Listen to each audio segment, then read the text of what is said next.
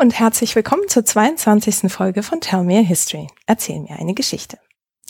Heute geht es um Chroniken und darum, wie Autoren Fakten und Narrative zu einer ganz bestimmten Version von Geschichte verflochten.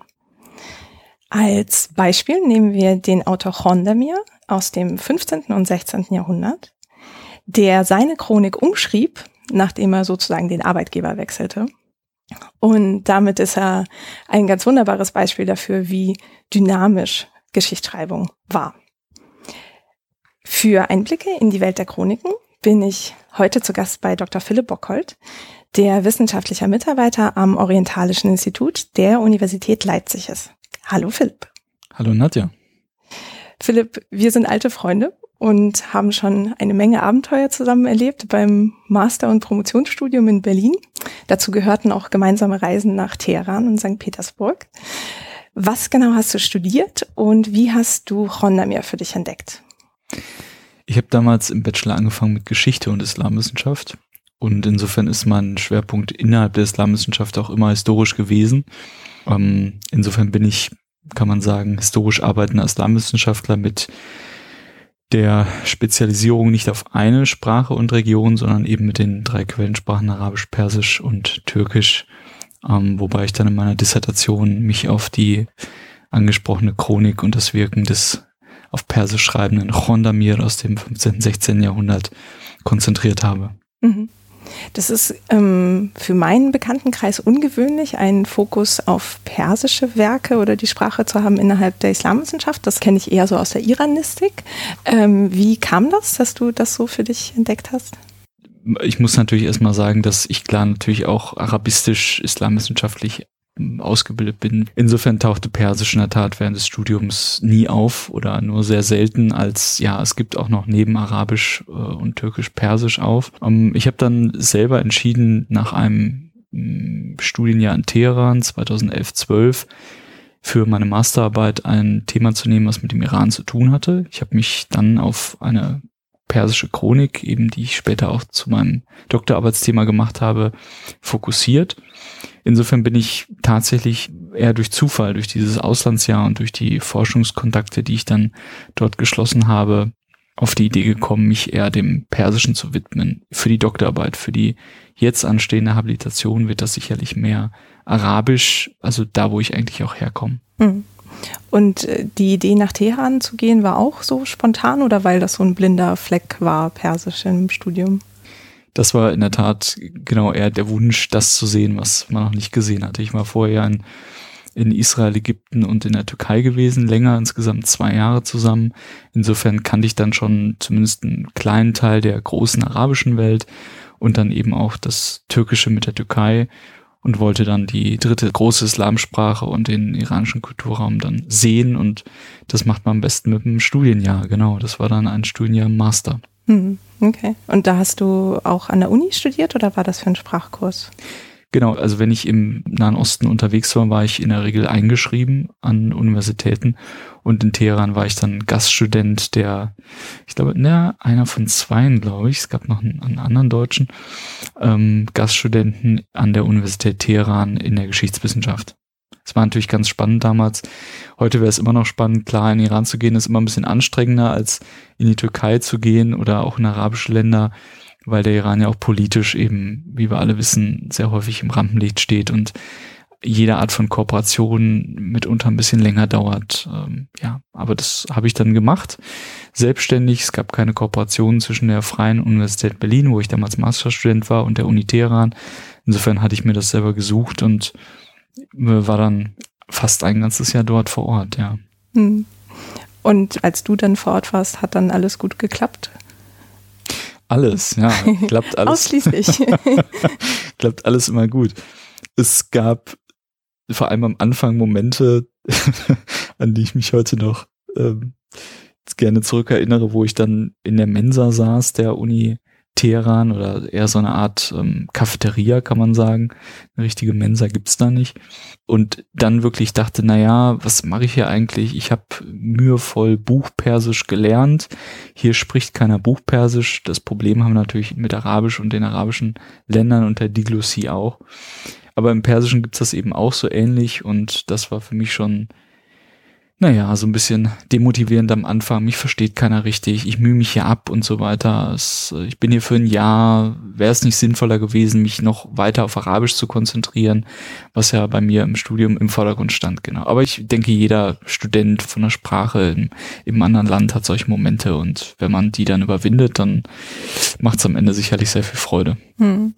Und es hat dir genug Freude geschaffen, um dich mit einer Chronik aus dem 15. oder 16. Jahrhundert zu beschäftigen anscheinend. Genau, Beginn 16. Jahrhundert. Aber der Autor fängt eben schon Ende des 15. Jahrhunderts in den 1490er Jahren an, Geschichte zu schreiben, beziehungsweise Geschichtswerke zu schreiben. Und sein bekanntestes Werk, das Habib al-siyar, stammt dann aus den 1520er Jahren. Insofern war es dann für mich die persische Weltgeschichte aus den 1520er Jahren, die mich interessiert hat. Und an der ich dann ganz viele Dinge lernen konnte, auch in den Jahren der Promotion, vor allem für die Masterarbeit ein bisschen, aber vor allem dann ganz intensiv, als ich mich um die Handschriftentradition des Werkes während der Promotion gekümmert habe, was mich dann persönlich vorangebracht hat auf meinem Weg als Fachwissenschaftler. Hm. Ja, darauf kommen wir auf jeden Fall auch noch zu sprechen. Wenn du so sagst, dass du dich als Historiker begreifst, gibt es irgendwie etwas Bestimmtes, was dich an Geschichte oder Geschichtsschreibung reizt oder fasziniert? Ich meine, Geschichte oder Geschichtswissenschaft hat ja immer damit zu tun, wie frühere Gesellschaften ihre Welt wahrgenommen haben, wie sie ihre Ordnung strukturiert haben, wie sie ihr Zusammenleben strukturiert haben. Und anhand der Geschichtsschreibung, also anhand von narrativen Quellen, also Chroniken, nicht anhand von Dokumenten, die gibt's ja in der islamischen Welt nicht ganz so zahlreich wie für das lateinische Mittelalter und die frühe Neuzeit zum Beispiel, anhand von diesen Chroniken nachzuvollziehen, was damals nicht nur wie passiert ist, das ist ja immer ein bisschen schwierig, sondern vor allem, wie es wahrgenommen wurde und wie es dargestellt wurde, wie Menschen eben auch wollten, dass sich ihre eigene Zeit darstellt. Das sind Fragen, die mich bis heute beschäftigen. Mhm. Ja, vielleicht wäre das auch ganz interessant, uns das erstmal anzugucken, bevor wir in Khwandamirs Werk reinschauen. Wenn man so eine Chronik vor sich hat, dann wird ja manchmal versucht, daraus zu rekonstruieren, was wirklich passiert ist, also quasi welche Fakten darin zu finden sind. Aber wir haben anscheinend auch Narrative da drin, also dass irgendwie eine Geschichte im Sinne von Story erzählt wird. Genau. Also der sogenannte Linguistic Turn in den 1970er Jahren, also die Hinwendung zu einem Verständnis von Chroniken als eben geschriebenen Texten, was ja vorher auch bekannt war. Klar, man wusste ja immer, die sind nicht vom Himmel gefallen, aber eben als Erzählung, also sprich als Dingen, die berichtet werden von Zeitgenossen, die über ihre eigene Zeit schreiben oder eben Menschen, die über die Vergangenheit schreiben, die schon bereits hinter ihnen liegt. Das neu zu verstehen, das begann erst in den 1970er Jahren, vor allem natürlich mit den Entwicklungen in der Geschichtswissenschaft im angelsächsischen Raum durch Hayden White, wenn ich den nennen kann, einfach mal als Namen, der mit seiner Metahistory die Lanze gebrochen hat, dafür Chroniken nicht so zu lesen, wie es bis dato häufig getan wurde, nämlich zur Rekonstruktion der Ereignisgeschichte. Sprich, ich möchte wissen, wann ein Krieg angefangen hat oder welcher König in welchem Jahr über welche Region geherrscht hat oder welcher Rebell sich gerade gegen den König verschworen hatte und so weiter, sondern, und dafür hat er eben die Lanze gebrochen, ich möchte als Historiker auch wissen, wie mir solche Erzählungen eben berichtet werden, wann eine Geschichte beginnt. Also von Hayden White aus seinem Buch Metahistory stammt der Satz, der Tod eines Königs kann ja gleichzeitig das Ende einer Geschichte sein, wenn es um dessen Herrschaft geht, aber natürlich auch der Anfang von etwas Neuem. Und wenn ich eine Chronik schreibe, kann ich eben eine Chronik über die Herrschaft dieses Königs schreiben und mit der Krönung des Königs beginnen und dann am Ende des Buches ist dann das Buch vorbei, die Geschichte vorbei, wenn der König stirbt. Oder ich kann es eben als Ausgangspunkt nehmen für eine neue Dynastie zum Beispiel oder zumindest den Nachfolger als Herrscher oder von irgendwelchen Wirren und so weiter und so fort. Das heißt, das Ereignis des Todes eines Herrschers kann unterschiedlich eingesetzt werden und dass eben diese Ansätze des Linguistic Turns, dass man geschriebene Texte als Erzählung auch wahrnimmt, und nicht nur als Steinbrüche, um Daten nachzuprüfen oder Verhältnisse zu rekonstruieren. Das ist sicherlich eine der ganz großen Entwicklungen des ausgehenden 20. Jahrhunderts gewesen. Hm. Hatte denn Hayden White einem auch so ein bisschen was an die Hand gegeben, so als Handwerk, worauf man achten kann, wenn man sich so eine Chronik mal vornimmt? Sein Buch Metahistory arbeitet ja mit bestimmten Tropen. Also mit der Annahme, dass ein Schreiber einen bestimmten Dreh in seiner Geschichte haben möchte. Ich glaube, so kann ich es ganz salopp gesagt erklären. Also sprich, ob dann eher die Tragödie dahinter steht oder eine andere Art von Erzählung. Also er hat da bestimmte Tropen, die jetzt auch nicht alle ganz so wichtig sind. Jedenfalls hat er die anhand der europäischen Geschichtsschreibung des vor allem 19. Jahrhunderts die Absicht des Historikers bei bestimmten sogenannten Meistererzählungen, also bei dem Dreh eines Geschichtswerkes, aufzuzeigen versucht. Und das habe ich dann unabhängig von Hayden Whites Tropenanalyse, die in meinen Augen etwas schematisch ist und sicherlich auch eher auf die europäische Geschichtswissenschaft des 19. Jahrhunderts anzuwenden ist, versucht zumindest in Ansätzen auszuführen, als Idee auf eben die Chronik aus dem 16. Jahrhundert. Und also Tropen sind so eine Art Kategorie der Chronik, also quasi wird hier eine fröhliche Geschichte oder eine traurige Geschichte erzählt oder ist das was anderes? Genau, also ungefähr gesagt ist das so, genau, ja. Okay, also das heißt, man achtet so ein bisschen darauf, in welche Richtung einen der Autor lenkt oder lenken möchte, mithilfe dessen, wie er den Inhalt organisiert. Zum Beispiel, also was erzählt er zuerst, was am Ende oder so?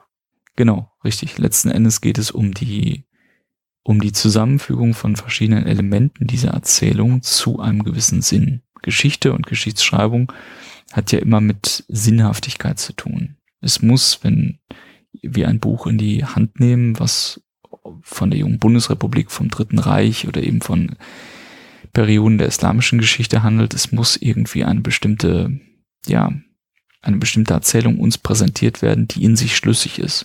Ob wir die dann ablehnen oder nicht, gerade Geschichtsschreibung aus den 1930er, 40er Jahren dürfte ja heute mit Recht eben sehr kritisch begutachtet werden. Ob wir die akzeptieren oder nicht, steht auf einem anderen Blatt. Aber dass man nicht wertfrei oder im Vakuum Geschichte schreibt und Dinge dann der Nachwelt überliefert, das ist eben klar geworden, vor allem nach den Ansätzen, die ich genannt habe im 20. Jahrhundert. Okay.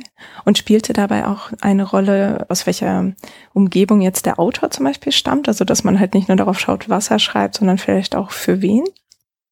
Ganz genau. Das habe ich dann auch in meiner Arbeit gemacht.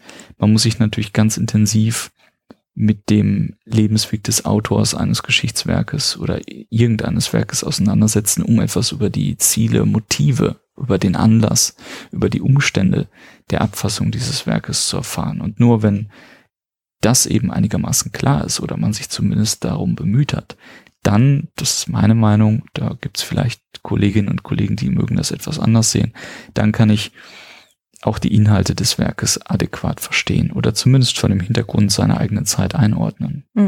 Ja.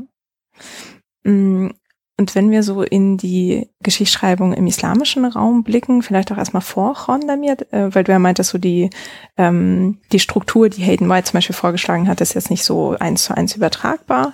Wie ist das gewesen vor Khwandamir mit Geschichtsschreibung? Also gab es viele Werke? Seit wann wurden die geschrieben? Weiß man da was zu? Khwandamir schreibt ja auf Persisch. Die persische Geschichtsschreibung geht dann irgendwann spätestens im 10. Jahrhundert aus arabischen Vorbildern hervor. Das, also der historische Hintergrund ist ja ganz kurz gesagt der, dass der Iran dann im 7. Jahrhundert von den Arabern und ihren Verbündeten erobert wird und dann eben auch die Schrift und die Tradition sich verändert, sodass wir dann vom Pahlavi, vom Mittelpersischen hin zum Neupersischen, das dann mit arabischer Schrift geschrieben wurde, das, was wir heute unter Persisch verstehen, das aufkommt und sich dann dahingehend verändert. Und die Literaturgenres, die es dann gab, die dann in diesem Neupersischen mit der arabischen Schrift geschrieben worden sind, die orientieren sich an arabischen Vorbildern, ohne es genauso zu machen wie sie. Das Genre der Weltgeschichtsschreibung oder Universalgeschichtsschreibung, also von einem Geschichtswerk, was mit der nach koranischem und auch biblischem Verständnis her von der Erschaffung der Welt beginnt, und dann bis in die Zeiten des Autors, es waren Männer, die das geschrieben haben, geht, Das ist eine Sache, die sicherlich aus dem Arabischen kommt. Mhm. Okay, also das heißt, bis zum so 10., 11. Jahrhundert gab es vor allem Chroniken auf Arabisch. Genau, das fängt natürlich nicht im 7. Jahrhundert an mit der Eroberung und dem Leben Mohammeds, sondern das Genre der Historiografie, der Geschichtsschreibung bildet sich heraus, bevor man dann spätestens im 8., 9. und dann vor allem im 10. Jahrhundert mit dem ganz bekannten Werk Tarikh al-rusul wa'l-muluk, also der Geschichte der Gesandten und Könige von Tabari, eine ganz wichtige Chronik hat, die geschrieben wurde auf Arabisch. Und wenige Jahrzehnte später wird dieses Werk, also dieses Geschichtswerk von diesem Tabari, was in Bagdad entstand, obwohl Tabari eben eigentlich aus Tabaristan, Nordiran stammte, in einer Region übersetzt ins Persische, die ja heute auch immer für absolute Peripherie gehalten wird, aber damals eben ein kultureller Hub war, wenn man so will, nämlich auf dem Gebiet des heutigen Usbekistans in Zentralasien, im sogenannten Reich der Samaniden, einer Dynastie, deren Herrscher sich als kulturelle Mäzene verstanden haben. Und die haben dann ein paar Jahrzehnte im 10. Jahrhundert nach dem Tod des Tabari und seinem großen arabischen Geschichtswerk dieses ins Persische übersetzen lassen. Durch den Wesir, der hieß Balami, wobei dann neuere Forschungen gezeigt haben, bereits im 19. Jahrhundert, aber jetzt auch im 21. Jahrhundert, dass von einer Übersetzung natürlich gar nicht die Rede sein kann, sondern eher von einem original orientierten Übertragung oder, so könnte man es auch nennen, an einer Adaption des Textes hin für eine bestimmte Leserschaft. Auch da, um deine Frage von gerade aufzugreifen, ist es natürlich wieder wichtig zu fragen, für wen schreibt da oder übersetzt da oder orientiert sich zumindest an arabischen Chroniken jemand in Samarkand und Bukhara im 10. Jahrhundert in Zentralasien. Und nur wenn ich das eben weiß, wenn ich dieses Umfeld kenne, dann kann ich ungefähr einschätzen, das steckt hinter diesem Geschichtswerk und so kann ich es dann auch lesen und verstehen. So können wir heute es verstehen als Forscherinnen und Forscher. Mhm. Du hattest ja eben gesagt, Tabaris Chronik sei wichtig gewesen. Wir hatten ja auch schon, glaube ich, in den Folgen zu den Abbasiden mal erwähnt oder sogar schon bei den Umayyaden, als es um seine Verwendung des Begriffes der rechtgeleiteten Kalifen ging und dass es so ein bisschen ja auch so eine Konstruktion von Geschichte dann ist oder wie man die ersten Kalifen wahrzunehmen hat. Inwieweit war denn seine Chronik wichtig oder was ist daran so besonders? Tabaris. Genau. Die Tabaris Chronik ist, würde ich fast etwas ketzerisch sagen, vor allem so besonders, weil wir nicht aus den frühen Jahrhunderten des Islams nicht ganz so viele ordentliche Chroniken haben. Es gibt natürlich ordentlich. Es gibt natürlich Chroniken, ordentliche Chroniken sind Chroniken, an denen sich die Forschung orientieren kann, was die Abfolge von Ereignissen betrifft. Es gibt etliche Geschichtswerke, die geschrieben wurden im vor allem auch 8. Jahrhundert, die verloren gegangen sind. Und Tabari zitiert aus diesen und macht dadurch sein Werk natürlich für die heutige Forschung wichtiger, weil wir dann durch diese indirekten Zeugnisse, er zitiert von anderen, die näher an den Ereignissen waren, die beschrieben worden sind, sein Werk aufwertet. Okay, also das heißt, eigentlich ist er unsere erste richtige, vollständige Quelle. Da würden jetzt mich die Kollegen, und Kolleginnen, die zum frühen Islam arbeiten, sicherlich nicht bei unterstützen und nicht bei folgen. Aber Tabari schreibt die zentrale Chronik, mit der jeder arbeitet, der sich mit der Geschichte der ersten Jahrhunderte des Islams befasst, ja, ganz genau. Also an dem kommt keiner vorbei. Mhm. Ja. Und er fängt auch bei der Schaffung der Welt an und arbeitet sich ins 10. Jahrhundert vor? Genau. Richtig, Tabari stirbt 923, zu einem Zeitpunkt, an dem die zweite große Dynastie, die Abbasiden, zu der es ja auch eine Folge gab, längst etabliert sind, seit 170 Jahren bereits an der Macht sind und schreibt in der Hauptstadt im abbasidischen Bagdad. Mhm. Und baut er dann die Chronik nach Jahren auf oder wie kann ich mir das vorstellen? Tabari hat eine genau analytische Vorgehensweise, das heißt, da werden Ereignisse nach Jahren geordnet und gerade dieses analytische Schema, das ist ganz interessant, ist dann ein Aspekt, ein Element seiner Chronik, das nicht übertragen wird, sobald die Chronik ins Persische übersetzt oder übertragen wird von diesem Balami im 10. Jahrhundert. Die persische Geschichtsschreibung, jetzt sind wir dann eben in Zentralasien im 10. Jahrhundert, die schätzt anscheinend dieses analytische Schema nicht oder findet es ein bisschen langatmig. Auch die ganzen Gewährsmänner in den sogenannten Hadithen, die also in den Prophetenworten und anderen Ereignissen, die mit dem Propheten zu tun haben, die Tabari dann unzählige Male namentlich zitiert, also sprich, etwas betrifft den Propheten, der Prophet hat was gesagt oder getan, das überliefert Person X, Y, Z und so weiter. Das ist natürlich für den Lesefluss enorm langatmig. Man könnte auch einfach schreiben, der Prophet hat das getan, ohne Angabe von Gewährsleuten und so weiter, die man dann vielleicht noch woanders finden würde. Tabari macht das eben nicht, er führt das alles auf. Sobald die Chronik ins Persische übersetzt wird, fallen diese ganzen Gewährsleute weg. Das heißt, persische Chroniken und damit auch das Genre der Weltgeschichtsschreibung ist direkt von Anfang an im Grunde genommen deutlich leserfreundlicher, wenn man so möchte, zumindest was wir heute unter Leserfreundlichkeit verstehen.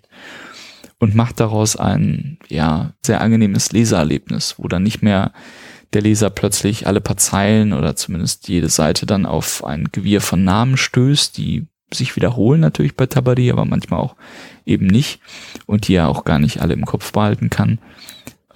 Das hat aber Balami eben nicht. Das heißt, es schien für Tabari noch wichtig gewesen zu sein, zu zeigen, dass es eine Kette von Überlieferungen gab, die irgendwie vertrauenswürdig ist, und im Persischen ging es dann eher um das Geschichte erzählen. Ganz genau, so kann man das ganz gut und prägnant sagen. Das Genre, aus dem die Ketten kommen, ist natürlich das Hadith-Genre, also das Genre der Prophetenüberlieferung. Was hat der Prophet gesagt, was hat er getan? Das hat ja auch häufig eine ganz starke normative Dimension. Wenn der Prophet es so gesagt oder getan hat, dann sollten Musliminnen und Muslime sich daran orientieren. Und dementsprechend muss man natürlich wissen, hat der Prophet das wirklich gesagt? Da gibt es ja dann im 9. Jahrhundert die Hadith-Überlieferer, Bukhari und so weiter zu nennen, die das dann alles wunderbar auflisten nach Hadithen, nach Überlieferungen, die eben auf sicherer Basis stehen, und Überlieferungen, die sie aussortieren, die eben eher, anscheinend gefaked sind, wenn man in der heutigen Sprache das sagen möchte.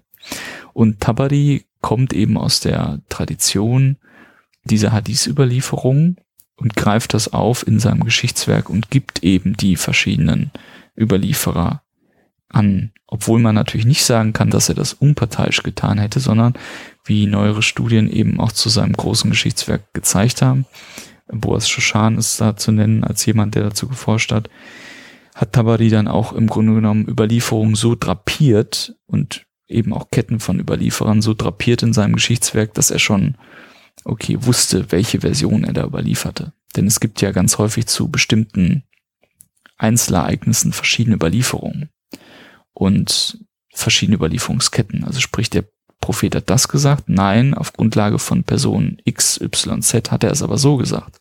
Dann kommt die nächste Überlieferung daran, oh nein, so war es gar nicht, sondern X, Y, Z2 überliefern das aber so und so und so.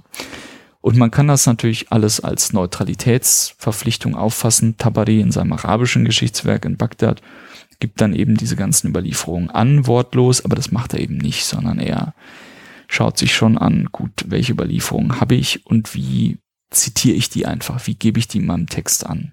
Für Balami, um wieder auf die persischen Werke zurückzukommen, spielt das überhaupt keine Rolle mehr, sondern der schneidet diese Hadith-Überlieferungen raus und erzählt Geschichte eben als Erzählung. Gibt es noch einen anderen Unterschied zwischen arabischer Chronikschreibung à la Tabari und den persischen Werken? Also zum Beispiel jetzt auch, was so eben die Tropen oder die Kategorien von Erzählungen angeht? Also im Grunde genommen kann man eher vom Genre der islamischen Geschichtsschreibung sprechen, weil die Geschichtsschreibung vergangener Zeiten, also bis zur Moderne, sicherlich immer, so wie in Europa ja auch, Heilsgeschichtsschreibung war, gerade im Genre der Weltgeschichtsschreibung, wenn es nicht um einen Herrscher geht, sondern um die Geschichte der Welt, von ihrer Erschaffung durch Gott nach biblisch-koranischem Bericht bis hin zur Zeit des Autors selbst. Und dieses Schema dass Gott die Welt erschafft, dann Adam der erste Mensch ist und so weiter und so fort. Es da verschiedene Propheten gibt, biblisch-koranische, die für die Heilsgeschichte dann das Kommen Mohammeds durchaus ankündigen. Zu nennen sind da ja Abraham, also Ibrahim im islamischen Raum, Moses und Jesus vor allem neben anderen, dann Mohammed und die Offenbarung des Korans und dann eben die Abfolge der verschiedenen Dynastien. Das ist ein Schema, das bleibt im Persischen genauso wie im Arabischen bestehen. Daran wird nicht gerüttelt und das gilt auch für osmanische Weltgeschichten. Da wird das genauso gemacht. Und damit erzählt man dann Geschichte als eine Entwicklung, die auf den Islam hinauslaufen sollte? Oder was für eine Idee von Ordnung wird da vermittelt? Ganz genau. Also der Hintergrund, der Rahmen für Geschichtsschreibung war sicherlich so, dass man überhaupt nicht in Frage gestellt hat, dass sich das göttliche Wirken in der Geschichte A erstmal zeigt. Es gibt Gott, sein Wirken zeigt sich, es gibt die göttliche Offenbarung, das zeigt sich ganz verdichtet in Mekka und Medina in den 610er, 20er und 30er Jahren zu Lebzeiten des Propheten und dann später durch die mehr oder weniger Anleitung von Männern, die Gott nahestehen oder sich aus genealogischen oder was auch immer Gründen besonders auszeichnen.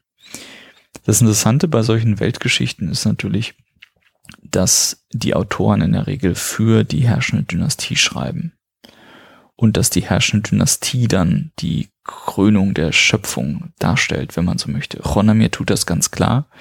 Der schreibt für die Safaviden, das heißt für ein schiitisches Herrscherhaus, was zu seinen Lebzeiten, also zu Khwandamirs Lebzeiten, erst an die Macht gekommen war. Das heißt, die mussten sich natürlich legitimieren und die waren dann in seinem großen Geschichtswerk Habib al-siyar, also übersetzt Liebling der Lebensläufe vom Titel her, das Ende der Geschichte. Aber im positiven Sinne, im Sinne von jetzt bricht eine neue Zeit an mit der herrschenden Dynastie, mit der Herrschaft des damals noch sehr jungen Shah Ismail. Und das gilt natürlich für die Geschichtswerke anderer Epochen genauso. Also zum Beispiel, wenn man in die Zeit der Mongolen zurückgeht, im 13. Jahrhundert, wo dann persische Chroniken plötzlich für Herrscher aus einem anderen Kulturkreis geschrieben werden, für nicht-muslimische Herrscher, dann ist das eben auch der Fall, dass plötzlich die Mongolen irgendwie eingeordnet werden müssen am Ende von Chroniken. Und zwar natürlich als dann legitimierte Herrscher. Das heißt, indem man sie in diese Kette von Dynastien einordnet, legitimiert man sie? Genau, richtig. Man versucht irgendwie die Ordnungsschemata, die man hat, also dieses biblisch-koranische Weltbild des Gottes, der in die Geschichte eingreift und dann eben an der Gottesnähe durchaus auch die Herrscher zu messen sind, also gerade Gerechtigkeit, was macht einen gerechten Herrscher aus und so weiter. Man versucht die Mongolen, die prinzipiell nichts damit zu tun haben, die also nicht nur keine Muslime sind, sondern auch keine Monotheisten sind, sondern in der Regel, also der mongolische Hof war im 13. Jahrhundert ja unterschiedlich besetzt religiös, die entweder christlich sind, schamanistisch vor allem, dann auch teilweise buddhistisch. Man versucht die dann plötzlich irgendwie in das, was man kennt, einzuordnen. Denn die sind ja nun mal da, die Mongolen, der Mongolensturm mit Genghis Khan beginnt ja im Anfang des 13. Jahrhunderts und er setzt sich fort unter Genghis Khans Söhnen und Enkeln eben bis zur Mitte des 13. Jahrhunderts und plötzlich beherrschen die dann große Teile der östlichen islamischen Welt, diese Mongolen, diese Fremdkörper, wenn man so will. Und man muss sich irgendwie mit denen auch intellektuell arrangieren. Und dazu gehört dann eine Inkorporierung von dieser neuen Herrschaftsschicht in bestehende Weltbilder. Hm. Ja. Als du eben bei dem Titel von Khwandamirs Werk warst, klang das für mich so ein bisschen, als würde er vielleicht auch seine Chronik nach Personen ordnen, weil du ja meintest, es gibt diesen Unterschied, es gab das Annalistische, also das jahrweise Vorgehen bei Tabari zum Beispiel und dann aber eine Änderung im Persischen. Wie organisierten die ihre Chroniken? Nach Dynastien vor allem. Dynastien. Also genau, also streng genommen die kleinste narrative Einheit ist die Einzelerzählung.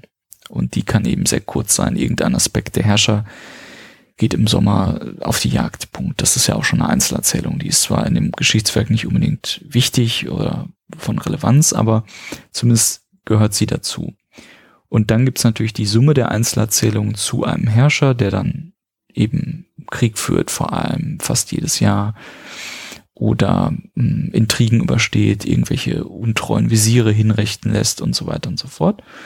Und dann gibt's die größere Einheit über dem Herrscher, das sind die Dynastien. Und danach werden vor allem dann Geschichtswerke geordnet. Mhm. Das ist natürlich ein teilweises Vorgehen nach Jahren, also die sogenannte analytische Zählung, immer noch Relevanz hat, ist völlig klar, weil man das ja irgendwie chronologisch erzählen muss. Aber vor allem im Persischen, aber natürlich auch bei etlichen arabischen Beispielen, stellt man fest, dass Leute über diese Jahresaufzählung hinausgehen und dann Dinge erzählen, also Sachverhalte erzählen. Zum Beispiel der Herrscher hat eine Auseinandersetzung mit irgendeinem Fürsten, die sich über 10 Jahre erstreckt. Da kann man dann natürlich nicht, wenn man dieses starre Jahresschema anlegen würde, immer sagen, ja, er machte in dem und dem Jahr das, dann machte er noch 1000 andere Dinge und dann ist der Leser schon gedanklich ganz woanders, bevor er im nächsten Jahr wieder auf diese Auseinandersetzung, also fiktive Auseinandersetzung jetzt in meinem Beispiel zwischen Herrscher und Fürsten, angespielt wird. Sondern was wir eben sehen in diesen Chroniken ist, dass man Dinge ordnet, hier wären wir wieder beim Stichwort Ordnungsschemata, und zusammenführt, die über einen größeren zeitlichen Raum hinausgehen. Mhm. Also sprich, irgendwann wird mal die ganze Geschichte der Auseinandersetzung erzählt, die sich über mehrere Jahre hinstreckt, und dann etwas anderes, was dann wieder vor dem Ende der Auseinandersetzung lag. Mhm. Ja, weil das dann ja auch hilft, dann eher eine Geschichte zu erzählen, die nicht unterbrochen wird von 10 Jahren, wo dann vielleicht was ganz anderes passierte. Auf jeden Fall. Also es passiert leider nicht immer. Es ist natürlich auch für den Forscher mitunter ein bisschen verwirrend, wenn dann auf Seite 385 auf Dinge rekurriert wird, einer Chronik, die dann auf Seite, keine Ahnung, 127 auftauchten und wo man dann vertröstet wurde. Die Autoren von Geschichtswerken sagen dann auch mitunter, ja, die Geschichte geht noch weiter in ihrem Text. Aber gut, wenn die dann 100 Seiten nicht weitergeht, dann hat man es auch fast wieder vergessen, wenn man sich nicht minutiös natürlich, wie man das ja tun sollte, Notizen fürs Exzerpt gemacht hat. Ja, dann lass uns doch vielleicht mal zu Khwandamir direkt gehen. Du hattest ja schon angesprochen, dass er für die Safaviden geschrieben hat. Also das heißt Anfang des 16. Jahrhunderts. Mhm, genau. Und er selbst ist, also vielleicht erstmal zu ihm als Person, woher kam er und was hat er so, ja, studiert kann man schlecht sagen, aber was hat er so für einen Hintergrund? Wo hat er seinen Bachelor gemacht? Genau. Khwandamir selbst wurde um das Jahr 1475 geboren, und zwar in Herat. Herat ist im heutigen Afghanistan, war damals Teil des Reiches der Timuriden. Die Timuriden führen sich auf Timur zurück, der neben Genghis Khan der zweite große Eroberer war, der eben mit seinen Truppen aus Zentralasien kommt, weite Teile der östlichen islamischen Welt unterwerfen konnte. Also bis zum Osmanischen Reich, das er dann zeitweise zerschlug und neu ordnete. Bis nach Syrien gelangte er und auch bis nach Indien. Herat war die Hauptstadt von Timurs Nachfahren, die für insgesamt 100 Jahre nach seinem Tod die Macht über einen relativ großen Raum, der über die heutigen Landesgrenzen des Irans hinausgeht, inne hatten. Und das Besondere an Herat war, dass es, ich hatte vorhin schon einen anderen Raum in Zentralasien im 10. Jahrhundert als Cultural Hub bezeichnet, dass Herat eben auch zu einem großen kulturellen Zentrum wurde, dessen Maler und Dichter und dann auch Historiker, sobald mein Buch rauskommt jedenfalls, bis heute immer noch berühmt sind. Nicht nur in Fachkreisen, sondern auch durchaus darüber hinaus. Und Khwandamir wird eben in dieses kulturell sehr stimulierende Herat hineingeboren, als Sohn einer, würde ich sagen, soweit wir es aus den Quellen erfahren können, gut situierten Familie. Über seinen Vater ist nicht so viel bekannt. Sein Vater war in den Diensten des nördlichen Timuridenreiches. Also die Timuriden hatten sich, wie ja viele Dynastien, dann aufgespalten. Insofern gab es dann einen nördlichen Teil und einen südlichen Teil. Herat gehörte zum südlichen Teil. Und Khwandamirs Vater war anscheinend zeitweise zumindest im nördlichen Teil beschäftigt als Schreiber oder leitender Beamter. Khwandamir selber ist anscheinend in Herat verblieben und wurde teilweise auch erzogen von seinem Großvater. Über seine Mutter wissen wir nichts. Im Übrigen, Frauen werden leider, das fällt uns heute mehr auf als noch vor 50 oder 100 Jahren, in der persischen und auch in der generell islamischen, also sprich arabischen und osmanisch-türkischen Chronistik kaum erwähnt. Finden häufig eher Erwähnung als Töchter eines Herrschers oder Mütter eines Herrschers oder Frauen eines Herrschers, aber mitunter sind Namen gar nicht überliefert. Über die Namen hinaus ist in der Regel nichts bekannt, abgesehen von deren Stammbaum. Also wenn sie natürlich dem hohen Adel entstammten, dann wissen wir, dass sie die Tochter von X waren, häufig dann nur die Tochter eines Vaters und noch nicht mal den Namen der Mutter. Also sprich, über Khwandamirs Mutter wissen wir leider überhaupt nichts. Wir wissen auch nichts über Khwandamirs Frau oder Frauen. Wir wissen auch nichts über mögliche Töchter. Wir wissen nur was von 2 Söhnen. So viel dazu. Was jetzt im Rahmen seiner Karriere sicherlich entscheidend war, ist die Tatsache, dass Khwandamirs Mutter die Tochter von Mirkhwand war. Also sprich Khwandamir einfach nur umgedreht Mirkhwand, was mitunter auch in der Literatur zu ein paar lustigen Fauxpas führt. Mirkhwand war der beherrschende Historiker seiner Zeit. Wir wissen nicht ganz so viel über ihn. Er scheint Sufi-Beziehungen gehabt zu haben oder war Teil einer Sufi-Gemeinschaft. Eines mystischen Ordens? Genau, einer mystischen Bruderschaft in Herat. Wir wissen nichts über Mirkhwand, also über die Karriere des Großvaters, bis auf die Tatsache, dass er anscheinend als Person dem entscheidenden Minister des Herrschers sehr nahe stand. Herrscher in Herat? Herrscher in Herat, genau. Also Mirkhwand war einer der geschätzten und dann eben auch als Historiker engagierten Personen im näheren Umfeld des, heute würde man vielleicht sagen, Premierministers, des Königs oder des Herrschers, des Sultans von Herat. Was natürlich auch für Khwandamirs Karriere ganz entscheidend war, denn Khwandamir konnte bereits zu Lebzeiten seines Großvaters, der starb, als Khwandamir knapp über 20 war, dann an die beruflichen Netzwerke von seinem Großvater anknüpfen und wurde dann auch von diesem Premierminister Ali Shir Mir Nawai, der neben dem Herrscher die entscheidende Figur im timuridischen Herat war und bis heute eben noch aufgrund von seinem kulturellen Mäzentum und auch seine eigenen Werke, die er geschrieben hat, der war zum Beispiel auch Dichter, dieser Premierminister, weitaus bekannt ist. Und Khwandamir gelingt es eben dann über diese Netzwerke und über seine Nähe zu diesem Ali Shir Nawai, zu dem Premierminister des Herrschers, seine eigene Karriere voranzutreiben, schreibt ein erstes Geschichtswerk für diesen Menschen und auch nach seinem Tod bleibt er dem Herrscherhof, also dem Herrscher selbst, anscheinend verbunden. Wir wissen nicht genau, ob er damals schon so eine Art Hofhistoriker war, aber er hatte sicherlich die besten Chancen aufgrund der herausragenden Arbeit seines Großvaters und seiner eigenen engen Beziehung dann einer zu werden. Er wäre einer geworden, wenn es nicht zu großen politischen Umbrüchen in der Region gekommen wäre. Und die großen politischen Umbrüche waren die Eroberung Herats und das Ende der Timuriden-Dynastie im Jahre 1507, dass ihnen die Dynastie der sogenannten Shaybaniden oder Shaybaniden unter Muhammad Khan Shaybani bereitet hatte. Das waren Usbeken, das waren also keine Timuriden. Die Timuriden waren selbst ethnisch gesehen auch Türken, die Usbeken auch. Aber es war eben eine neue Dynastie mit einem ähnlichen Herrscherverständnis. Also es waren auch sunnitische Muslime zum Beispiel. Die Frage wird gleich noch relevant werden, dass das nicht alle waren, die im Machtplateau Irans, Zentralasiens um 1500 unterwegs waren.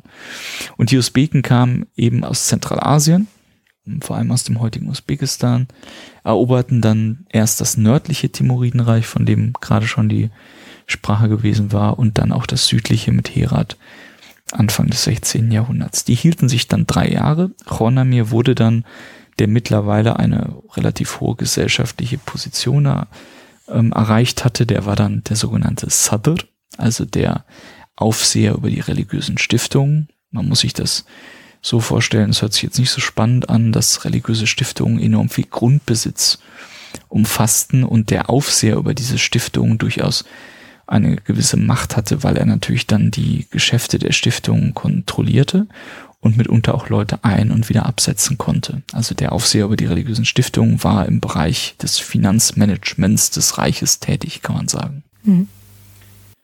Und Khwandamir wurde nach dem Machtwechsel von den Timuriden hin zu den Shaybaniden in seiner Stellung belassen, bekam nur einen scheibanidischen Oberaufseher sozusagen über diese Stiftung. Und seine Karriere wäre wahrscheinlich weitergegangen, wenn nicht 3 Jahre später, im Jahre 1510, eine ganz neue Macht aus dem Westiran in den Ostiran und nach Herat gekommen wäre, nämlich die Safaviden. Eine neue Dynastie. Ich weiß ja, dass in deinen Podcast-Folgen eben auch eine Extra-Folge zu den Safaviden vorhanden ist. Insofern kann ich darauf nochmal verweisen und muss gar nicht so viel dazu erzählen. Nur das sei gesagt, dass eben die Safaviden eine neue Dynastie waren, die kurze Zeit, also 10 Jahre früher, im Jahr 1501, erst im Westiran dann ihren Machtanspruch durchgesetzt hatten, in den Jahren danach dann eigentlich im ganzen Iran ihren Anspruch durchgesetzt hatten und dann ab 1510, nachdem sie die Usbeken unter Muhammad Khan Shaybani, eben unter dem Eroberer Herats, geschlagen hatten, die Stadt Herat und die ganze Provinz Chorasan, so heißt die Provinz, annehmen konnten. Mhm. Und damit änderte sich auch für Khwandamir etwas? Also durfte er seinen Posten dann nicht mehr behalten? Genau, dann wurde er gefeuert. Echt? Okay. Wie man heute sagt. Also er verlor sein Amt. Mhm. Er sagt dazu gar nichts in seiner Chronik. Er schreibt, wie gesagt, seine Chronik des Habib al-siyar, ja 10, 15 Jahre nach dieser Eroberung für die Safaviden. Insofern kann er natürlich da auch nicht von den bitteren Momenten erzählen, als dann die neuen Herren aus dem Westiran kamen und dann gesagt haben, also alle Sunniten, sie selber waren ja Schiiten, schiitische Muslime, alle Sunniten müssen im Grunde genommen weichen oder werden erstmal unter Generalverdacht gestellt. Das ist ihm passiert. Er wurde nicht wie andere, soweit wir es jedenfalls wissen, er wurde nicht wie andere sunnitische Amtsträger gefoltert oder dann auch so stark misshandelt, dass er starb. Das ist zum Beispiel dem damals schon über 70-Jährigen und über die Landesgrenzen hinaus bekannten Sheikh al-Islam, also dem zentralen Vertreter im Grunde genommen der islamischen Gelehrsamkeit in Herat passiert, der im Gefängnis so lange geprügelt wurde, bis er dann an den Folgen der Folter starb. Khwandamir kam wohl einigermaßen glimpflich davon. Er wurde entlassen oder hatte zumindest plötzlich das Amt nicht mehr. Im Gegensatz zu seinem früheren Amtskollegen, der heißt Amini Haravi, also der auch mit Khwandamir zusammen vorher Aufseher über die Stiftungen war, der allerdings auch Schiit war und in seinen Ämtern belassen wurde. Auch da sehen wir, dass das konfessionelle Element sicherlich plötzlich eine deutlich stärkere Rolle spielte als unter den Usbeken und den Sunniten, bei denen es augenscheinlich gar nicht so eine wichtige Rolle gespielt hatte, ob jemand schiitisch oder sunnitischer Muslim war. Bei den Safaviden spielt es plötzlich eine Rolle. Khwandamir sagt dann in bestimmten autobiografischen Absätzen seines Geschichtswerkes, die er dann mal so einstreut im Bereich Gegenwartsgeschichte, dass er in die Provinz gegangen sei. Das heißt, man kann annehmen, dass er dann vermutlich sich einer möglichen Verfolgung oder vielleicht auch nach der Konfiszierung seines Vermögens, das kam auch mitunter vor, sich dann in irgendwelche relativ bergigen Gegenden abseits der großen Stadt Herat, die dann neben Tabriz die zentrale Stadt auch im Safavidenreich war, zurückziehen wollte. Ja, um vielleicht einfach der unmöglichen Repressalien zu entkommen. Mhm. Die anderen, und da ist der Sheikh al-Islam, den ich genannt habe, eben nur ein Beispiel von mehreren, widerfahren waren. Ja. Und wie kam das dann, dass er dann irgendwie 10 Jahre später auf einmal die Chronik für die Safaviden schrieb? Ja, wie das immer so ist, ne? Das Leben hält die eine oder andere Überraschung bereit. Khwandamir scheint nach ein paar Jahren in die Hauptstadt zurückgekehrt zu sein, als dann auch vielleicht im Safavidenreich bestimmte Dinge passiert waren. Shah Ismail führt jede Menge Krieg, verliert 1514, also 4 Jahre nach der Einnahme Herats, im iranisch-osmanischen Grenzgebiet bei Chaldiran eine entscheidende Schlacht gegen die Osmanen, muss sich also damit arrangieren, dass sein Ruf als Heilsbringer dahin ist. Shah Ismail war bis dato und wahrscheinlich auch darüber hinaus, aber vor allem bis zu seiner Niederlage verehrt worden von großen Teilen seiner Anhängerschaft als Oberhaupt eben einer Sufi-Bruderschaft, der Safaviyah, dann als Mahdi und als, ja, durchaus auch, jetzt kommen wir in den sehr heterodoxen Bereich, als Verkörperung von Ali oder geradezu göttliche Manifestation. Also es gab da verschiedene Überzeugungen seiner Anhängerschaft. Und sunnitische Muslime, die eben ihm nicht folgten, der gesagt hat, nein, die Schia ist jetzt unsere Lehre, die standen dann erstmal unter Generalverdacht oder waren vielen Zwangsmaßnahmen ausgesetzt.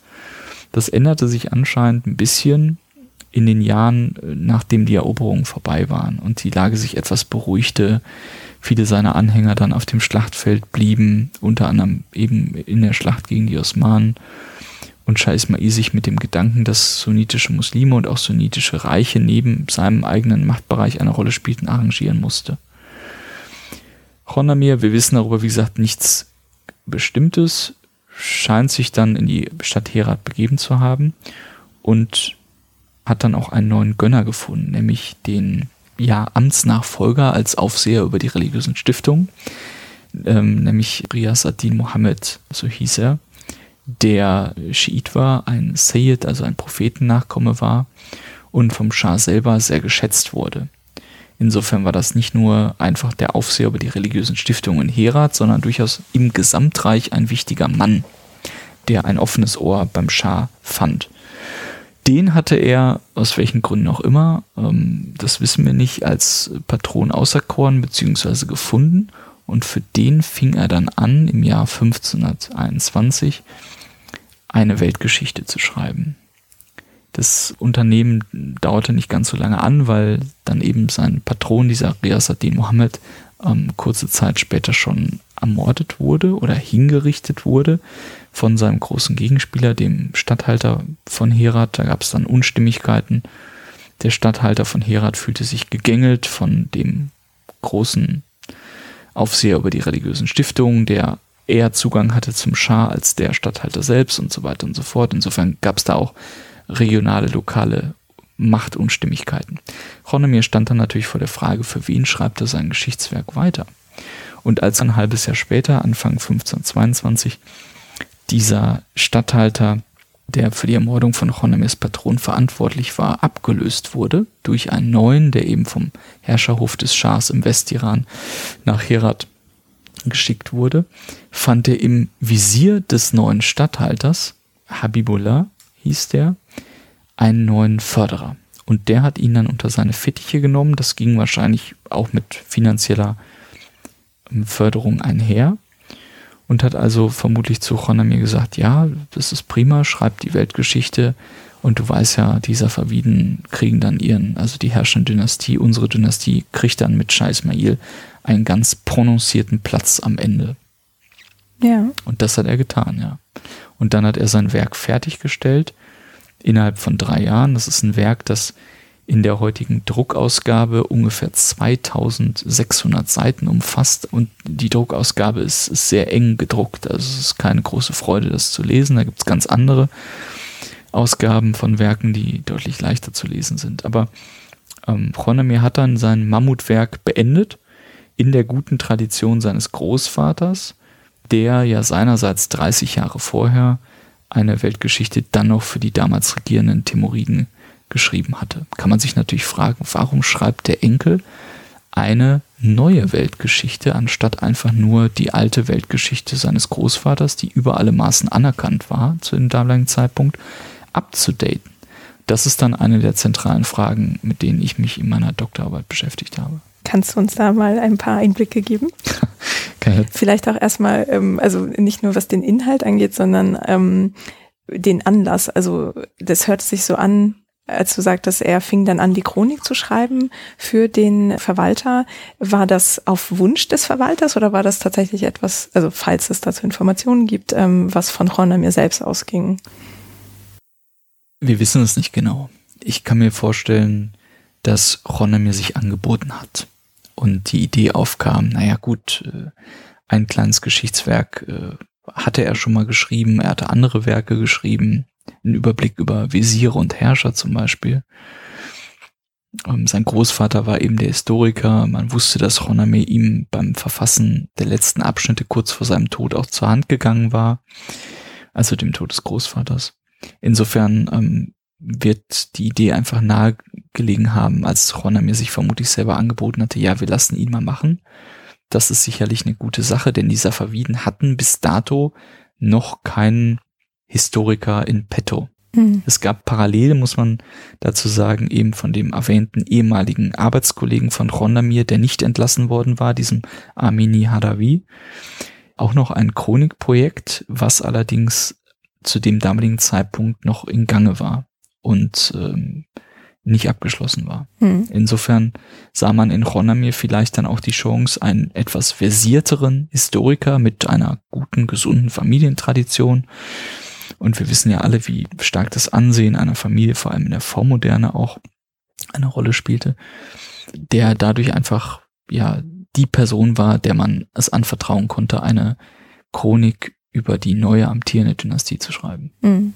Und wenn ich mich für sowas anbiete als Khwandamir, dann ist das ja wahrscheinlich auch nicht ohne Hintergedanken, oder? Also wir werden jetzt Herrscher Geschichte schreiben lassen, um sich dann als Teil der Geschichte zu präsentieren oder halt so als krönenden Abschluss, ist ja dann der Historiker, der das schreibt, dann Teil dieses krönenden Abschlusses? Oder also quasi erarbeite ich mir damit dann irgendwie eine Position am Hof oder? Auf jeden Fall. Also Khwandamir wollte sicherlich Anerkennung und auch finanzielle Förderung finden und sah vermutlich in dem Geschichtswerk Habib al-Siyar das Mittel, um sich selbst wieder ins Spiel zu bringen. Also um sich der neuen Dynastie anzubiedern oder um sich für sie interessant zu machen, sagen wir es mal etwas positiver, nachdem er 10 Jahre da in der Versenkung gewesen war. Auf jeden Fall, ja. Ich meine, man darf nicht vergessen, er war ja bis zum Umsturz oder bis zum zweiten Umsturz, eher gesagt, also bis zur safavidischen Einnahme Herats, Teil des gesellschaftlichen Establishments. Und als solcher wollte er sicherlich gerne auch wieder wahrgenommen werden. Mhm. Ja. Ja. Und genau, und was ist dann jetzt sozusagen der neue Anlass oder was ist das Neue an seiner Chronik? Im Grunde genommen kann man erstmal sagen, wenn man das Buch aufschlägt und liest, vor allem die Druckfassung, da ist gar nichts neu. Khwandamir orientiert sich genau an den islamisch, arabisch, persisch und dann später auch osmanischen Mustern von Weltgeschichtsschreibung, die es nahezu in jeder Chronik erstmal geben muss. Also in jeder Weltgeschichtschronik. Sprich, es geht wieder los mit der Erschaffung der Welt durch Gott, geht dann über die vorislamischen Propheten und Mohammed und die Heilsgeschichte und die großen Dynastien hin dann zu der eigenen Zeit, die ja dann natürlich besonders positiv und den eigenen Herrscher als, also Shah Ismail, den ersten Herrscher der Safaviden-Dynastie, als besonders gerecht und ja, von Gott beschenkt und geleitet darstellt. Genau. Das ist erstmal das Klassische, was man in allen möglichen Geschichtswerken findet. Es geht ja vor allem um Herrschaftslegitimation. Mhm. Bei solchen Werken. Und die Aufgabe erfüllt Khwandamir eigentlich sehr gut. Wenn man sich dann, und da kommen wir jetzt in den Bereich der Handschriftenforschung hinein, wenn man sich dann nicht die Druckfassung heute anschaut, sondern eben die frühesten Handschriften des Werkes aus den 1520er und 30er Jahren, stellt man fest, dass Khwandamir eben sein Werk mehrfach überarbeitete. Und da wird es dann wieder spannend, weil man dann eben, heute würden wir sagen, ideologische Differenzen oder zumindest konfessionelle Differenzen feststellt. Der Hintergrund ist folgender. Als Khwandamir dann eben sein Werk fertig geschrieben hatte für den Wesir des Statthalters der Safaviden in Herat, wird dieser 1 oder 2 Jahre später ermordet. Das heißt, der hatte aber auch kein Glück, Khwandamir. Der hatte kein Glück, nee. Also wenn heute jemand namens Khwandamir für einen ein Buch schreiben will, dann sollte man eine gute Lebensversicherung abschließen, denn bei seiner Geschichte würde man dann als Patron sicherlich schnell um die Ecke gebracht werden. Der Wesir starb, es gab dann innere Wirren in Herat, es gab Belagerungen von Herat durch äußere Feinde, durch die Usbeken. Also die Situation war nicht gut und das Interessante war eben, dass Khwandamir schon so bekannt war, auch durch sein gerade vollendetes 2500 Seiten Werk, dass er eine Einladung erhielt aus Indien. Und zwar waren die Timuriden ja bereits 20 Jahre vorher besiegt worden. Herat war gefallen, das nördliche Timuridenreich war gefallen. Darüber hatten wir gesprochen. Allerdings gab es immer noch bestimmte Prinzen, die versucht haben, also männliche Angehörige dieser Dynastie der Timuriden, die versucht haben, ihre Macht zurückzuerobern oder zumindest irgendein Gebiet in der Ecke Zentralasien, Ostiran zu erobern. Einer von diesen Prinzen war Babur, der das Glück hatte, als einziger von diesen Timuridenprinzen einen dauerhaften und größeren Herrschaftsbereich zu erlangen. Und zwar überhaupt nicht in Zentralasien, das ist ihm nicht gelungen, sondern von Afghanistan aus ging er nach Nordindien und schlug dann dort die indisch-islamischen Herrscher der sogenannten Lodi-Dynastie in den 1520er Jahren und etablierte dann das, was wir heute und dann im Nachhinein als Mogulreich verstehen. Also schuf eine neue Herrschaft. Obwohl er eigentlich Timuridenprinz aus Zentralasien war und mit Indien überhaupt nichts zu tun hatte. Und es gibt auch in seiner Autobiografie, Babur ist einer der wenigen Herrscher, die dann eine Autobiografie hinterlassen haben, in einer Sprache namens Tschagatai Türkisch, also einer Form des Türkischen, die man heute nicht so gut lesen kann, aber es gibt davon sehr viele schöne Übersetzungen, auch ins Englische und Deutsche, der mit Indien überhaupt nichts anfangen konnte, wie er in seiner Autobiografie schreibt, und das Land und vor allem auch das Klima und die Bevölkerung im Grunde genommen verabscheute. Jetzt hatte er das nun mal erobert und hatte auch jede Menge Kampfgenossen und Menschen aus Zentralasien mitgebracht von seinem Hof dort nach Indien und wollte eben genau diese Hofformen dann etablieren in Nordindien, in Delhi und Agra, die er dann da von zu Hause aus kannte. Und das brachte ihn dann dazu, eine Einladung zu schicken an Khwandamir, der sich dann als Historiker aufmachte mit der Einladung im Gepäck und dann, nachdem sein zweiter Patron, dieser Visier in Herat, ermordet worden war, Unterschlupf fand an Baburs neu gegründeten Hof in Agra und Delhi. Das heißt, er fand dann einen neuen Gönner? Ganz genau, er fand einen neuen Gönner. Und jetzt kommt eben meine Handschriftenforschung wieder ins Spiel. Und was er dann tat, war, er nahm sein Geschichtswerk, das Habib al-Siyar, mit, seine Weltgeschichte, und schrieb sie um für den Babur, also für den Timuridenprinzen Babur. Und zwar an ganz entscheidenden Stellen, weil Babur nämlich wie alle timuridischen Herrscher Sunnit war und Khwandamir dann vor allem die Teile, die er für die schiitische Safaviden-Dynastie in Herat und im Iran auf schiitisch getrimmt hatte, die Teile der Heilsgeschichte, was passiert zu Lebzeiten des Propheten Mohammed, wer spielt da eine Rolle, spielen da eher Personen eine Rolle, die in der sunnitischen Tradition hochgeschätzt werden, wie die ersten Kalifen Abu Bakr, Omar und Othman, oder spielt da vor allem Ali eine Rolle, der von den Schiiten sehr geschätzt wird. All diese immer noch, also bis in unsere heutige Zeit, bis ins Jahr 2019, hochrelevanten Positionsbeziehungen, wer wie damals gehandelt hat und wie man das heute noch verstehen kann, das hat Khwandamir umgeschrieben für seinen letzten Patron Babur. Und da wird's dann eben ganz spannend, weil man daraus natürlich lernen kann, was für die damalige Geschichtsschreibung wichtig war, die Reichsgeschichtsschreibung im Iran und in Mogulindien, was das Selbstverständnis, das konfessionell-politische oder religionspolitische Selbstverständnis der jeweiligen Dynastie betraf. Und natürlich, was die Gegenwartsgeschichte hat er natürlich auch umgearbeitet, das ist völlig klar. Also dass Babur dann in der umgearbeiteten Chronik, die allerdings auch noch genauso hieß, also weiter unter demselben Namen, Habib al-Siyar und so weiter, vertrieben wurde, dass Babur da natürlich eine herausragende Rolle in der Gegenwartsgeschichte spielte, neben dem iranischen Herrscher, das ist auch völlig klar. Das ist, kann man sich ja gut vorstellen, dass er seinen neuen Patron da gut einarbeiten wollte. Aber was abgesehen vom Inhaltlichen noch sehr interessant ist, dass wir anhand der Unterschiede in den Handschriften und der Umschreibung Khwandamirs erkennen können, wie ein Historiker vor 500 Jahren eigentlich gearbeitet hat. Denn wenn wir heute Texte haben, Druckausgaben, vor allem natürlich, wenn wir in die Bibliothek gehen oder uns eine PDF anschauen und so weiter von einem gedruckten Text, dann haben wir immer eine Version. Dann haben wir immer die Version, die dann zumindest ihren Weg in eine Edition, in eine Druckausgabe gefunden hat. Wenn man sich allerdings die Handschriftentradition von Werken anschaut, so wie ich das eben für das Habib al-Siyar getan habe, dann erschließt sich uns eine Welt in die Arbeitsweise von vormodernen Autoren, hier eben im Bereich Geschichtswissenschaft, die uns sonst verschlossen bleiben würde. Und das ist gerade das Spannende, wie verändert jemand große Teile eines Textes, eines enorm langen Textes so, dass die Leserschaft es sowohl im Iran als auch dann in Indien weiter annimmt als Werk. Ja. Und was hast du da rausgefunden, wie er das gemacht hat, damit das angenommen werden konnte?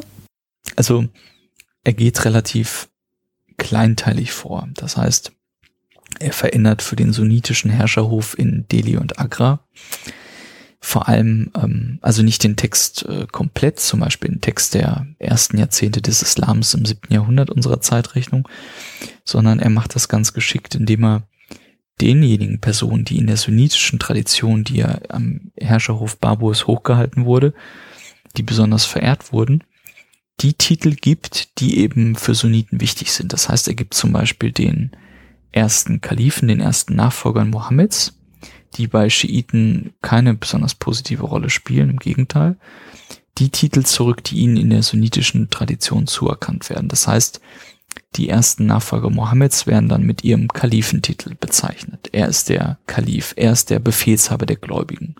Sie kriegen ihre Ehrennamen, sie kriegen bestimmte Hadithe, also Prophetenüberlieferungen, in denen sie eine zentrale Rolle spielen. Der Prophet sagt etwas Positives über seinen ersten zukünftigen Nachfolger oder über den zweiten oder über den dritten. Und das als Bündel ergibt natürlich ein deutlich anderes Bild, eine deutlich andere Bewertung der Vorgänge zu Lebzeiten Mohammeds und auch der ersten Jahrzehnte nach seinem Tod in dieser Chronik als in der ersten großen Fassung, die Khwandamir ein paar Jahre vorher in Herat geschrieben hatte, wo eben die ersten Nachfolger des Propheten deutlich negativer dargestellt worden sind und nur Ali, der vierte Nachfolger des Propheten, der eben für die Schiiten so eine große Rolle spielt, alles andere überragt. Das Interessante ist auch, dass dann in der überarbeiteten, also sunnitisierten Fassung des Textes in Indien Alis Stellung gar nicht beschnitten wird, weil Ali nämlich auch für sunnitische Muslime eine große, entscheidende Rolle spielt. Nur eben nicht ganz so groß wie für die Schiiten. Das heißt, es ging dann vor allem um eine Aufwertung der sunnitischen Teile der frühislamischen Heilsgeschichte und nicht um eine Herabsetzung der schiitischen. Hm. Das hört sich jetzt auch relativ subtil an, oder? Also ich meine, wenn ich so Ehrentitel, die kann man ja schon mal irgendwo rein basteln. Gab es darüber hinaus noch so größere Eingriffe, also dass er irgendwie auf einmal neue Personen oder Ereignisse irgendwie eingeführt oder weggelassen hat? Auf jeden Fall. Das Interessante ist, dass eben durchaus Kapitel neu auftauchen, die es vorher nicht gab. Zum Beispiel gibt es jetzt in der sunnitisierten Fassung, also in der in Indien entstandenen Fassung, gibt es ein entscheidendes Kapitel, also aus religionspolitischen Gesichtspunkten ein entscheidendes Kapitel über die Frage, wer eigentlich die ersten Muslime waren. Und für die Schiiten ist völlig klar, dass Ali der erste Muslim gewesen ist. Also Ali ist der Cousin und gleichzeitig auch durch die Heirat mit der Tochter des Propheten Fatima auch der Schwiegersohn des Propheten. Und der hat einfach alle positiven Credits bekommen, die man so bekommen konnte, als Figur neben Mohammed in der schiitischen Heilsgeschichte. Insofern musste er natürlich auch der Erste sein, der sich dann als Verwandter im Umfeld von Mohammed zum Islam bekehrt, als Mohammed dann irgendwann im Alter von 40 Jahren, nach islamischer Überlieferung jedenfalls, die Sendung bekommt, die den göttlichen Auftrag bekommt, Gottes Wort, das, was dann später im Koran gesammelt wurde, zu verbreiten. Bei den Sunniten ist das überhaupt nicht so klar. Ali ist da gar nicht der erste, beziehungsweise es gibt mehrere widersprüchliche Überlieferungen, die sagen, ja, abgesehen von seiner Frau, also Mohammeds Frau, Khadija, die sich bekehrt hat sofort, die allerdings dann häufig übergangen wird in der Frage, wer ist dann der erste Muslim gewesen, weil sie eine Frau war, nicht? Auch hier zeigt sich natürlich die Männerzentriertheit der Geschichtsschreibung der damaligen Zeit. Da taucht nämlich dann in der sunnitischen Überlieferung also die Angelegenheit auf, dass vielleicht Abu Bakr, also der spätere erste Nachfolger des Propheten, auch dessen erster Anhänger gewesen sei und gar nicht Ali. Oder zumindest Ali sei dann einer der ersten gewesen oder der erste, aber nur in seiner Funktion als Jüngling, also als junger Mann, aber nicht als richtiger, erwachsener, im Leben stehender Mann, weil Ali eben in der Tat noch ein sehr junger Mann gewesen ist, als Mohammed als Prophet auftrat. Das heißt, durch diese Kategorisierung, um das nochmal kurz zu sagen, wird natürlich Alis Rolle als erster Muslim abgewertet, wenn man sagt, ja, er war der Erste, aber nur in der Kategorie 3 von 4 oder irgendwie sowas. Während dann jemand wie Abu Bakr als erster in der Gesellschaft anerkannter Mann natürlich einen ganz anderen Stellenwert hatte. Und in dem Kapitel, was dann eben Habib al-Siyar dazukommt, in Indien, als Khwandamir die Chronik umschreibt, da gibt es dann eben die verschiedenen Überlieferungen aus dem sunnitischen Islam, die dann eben sagen, Ali ja, aber bitte nur, wenn dann Kategorie X von mehreren und so weiter. Und sowas wäre undenkbar gewesen, so eine Art von Kapitel in der Originalfassung für die Safaviden im Iran. Auf der anderen Seite, wenn ich das noch einfügen darf, verschwinden dann natürlich auch Kapitel. Es gibt im Werk in der im Iran entstandenen Fassung ein Kapitel dazu, warum Ali schon immer der rechtmäßige Befehlshaber der Gläubigen, also der rechtmäßige Nachfolger des Propheten, habe sein müssen oder war, Punkt. Und dieses Kapitel, was natürlich gegen die sunnitische Tradition läuft, die sagt, Ali war der 4. Nachfolger des Propheten, eben nach Abu Bakr, Omar und Uthman. Das verschwindet dann auch, das kürzt Khwandamir dann weg, weil er das für den mehrheitlich sunnitischen Hof Baburs anscheinend als unpassend empfindet. Das heißt, er verändert den Text nicht gravierend, sondern an entscheidenden Stellen fügt er genau das ein, was für seine Auftraggeber wichtig gewesen war. Betraf das auch spätere Zeiten, also irgendwie Dynastien, die bei den Schiiten dann vielleicht unter den Tisch fielen und bei den Sunniten nicht? Es lassen sich zwar im Rahmen der verschiedenen Fassungen, es gibt insgesamt 3 von dem Werk, 2, die in Herat entstanden sind. Also die zweite Fassung war im Grunde genommen nur ein Update, wenn man so will, von neuen Informationen aus anderen Werken, die Khwandamir anscheinend für die erste Fassung noch nicht vorliegen hatte. Es gibt da in den verschiedenen Fassungen immer wieder Dynastien, die da neu auftauchen, beziehungsweise die einfach größere Textanteile bekommen in der späteren Fassung als in der früheren. Allerdings geht es dann nicht mehr um die religionspolitischen Aspekte, sondern die spielen vor allem wirklich oder nahezu ausschließlich in der Frühzeit des Islams eine Rolle, die ja für heutige Muslime eben genauso wichtig ist wie für damalige. Ja, und der Zusatz an Informationen war vor allem einfach nur, weil er mehr Informationen auf einmal hatte? Oder war das auch strategisch? Im Sinne von, ich hebe jetzt irgendwie einen bestimmten Herrscher oder seine Dynastie hervor? Ich habe das ganze Werk eben analysiert und versucht zu verstehen, welche Art von Veränderungen es da gibt. Ich gehe davon aus, dass die Veränderungen zu bestimmten Lokaldynastien im Westiran zum Beispiel eher der Komplettierung von Informationen geschuldet sind. Also sprich, er hatte plötzlich Zugang zu einem Werk oder zu mündlichen Berichten, zu Augenzeugen für irgendwelche Ereignisse, die er dann noch einarbeiten wollte, der Vollständigkeit halber und nicht, weil da irgendwelche ideologischen Gründe eine Rolle gespielt hätten.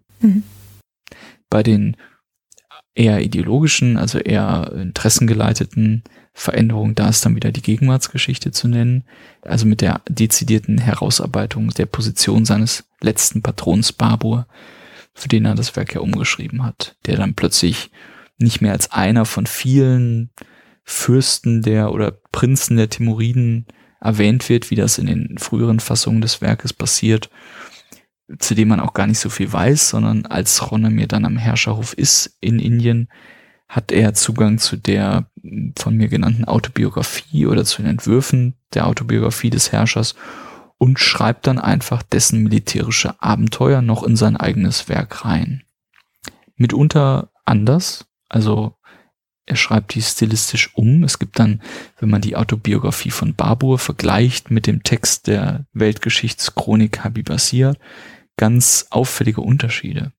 Zum Beispiel, was die Emotionen des Herrschers betrifft. Babur in seiner Autobiografie schreibt davon, wie er als junger Prinz, er war glaube ich damals 16 in der Szene, die ich gerade im Kopf habe, gesagt bekommt, dass ein Teil seiner Soldaten gerade desertiert ist, weil sie in ihm nicht mehr den Prinzen sehen, auf den sie setzen können, und dann sind sie einfach abgehauen. Und Babur schreibt in seiner Autobiografie, dass er anfängt zu weinen, anfängt zu klagen und bitterlich zu weinen, als er diese Nachricht bekommt, weil er einfach so überwältigt ist und enttäuscht ist von der Negativität des Augenblicks. Das taucht dann bei Khwandamir ganz anders auf. Der beschreibt dann dieselbe Szene, dass Gefolgsleute Babur verlassen, ordnet das natürlich als völlig ungerechtfertigt ein und so weiter und verräterische Personen und beschreibt dann die Emotionen des Herrschers in sehr gängigen, blumigen Worten von ungefähr wie folgt: Der Schatten der Niedergeschlagenheit oder der Traurigkeit senkte sich über sein Haupt oder irgendwie sowas. Was natürlich überhaupt keine Emotionalität anklingen lässt, nicht? Also, aber Khwandamir bewegt sich eben ganz klar in den Bahnen des, was literarisch anerkannt war im Genre Geschichtsschreibung seiner damaligen Zeit. Hm. Das ist mal ganz interessant, wenn man da so Unterschiede feststellt. Ja, also das heißt, Gefühle spielten bei der Geschichtsschreibung auf Weltgeschichtsebene keine Rolle. Es kommt darauf an, wer Gefühle hatte oder Eigenschaften wie Niedertracht, Bosheit, wer natürlich immer Leuten unterstellt, die dann den Antipoden eines Helden, eines Protagonisten innehaben in einem Text. Aber dass jetzt jemand irgendwie, also als Herrscher, die herrscherliche Würde durch das Bild eines enttäuschten 16-jährigen weinenden Prinzen oder so daran gekratzt hätte, das kommt nicht vor, nee, auf keinen Fall. Hm. Sondern alles, was der Herrscher tut, tut er immer mit großem Pathos und großer Würde und Vornehmheit. Ja. Ja.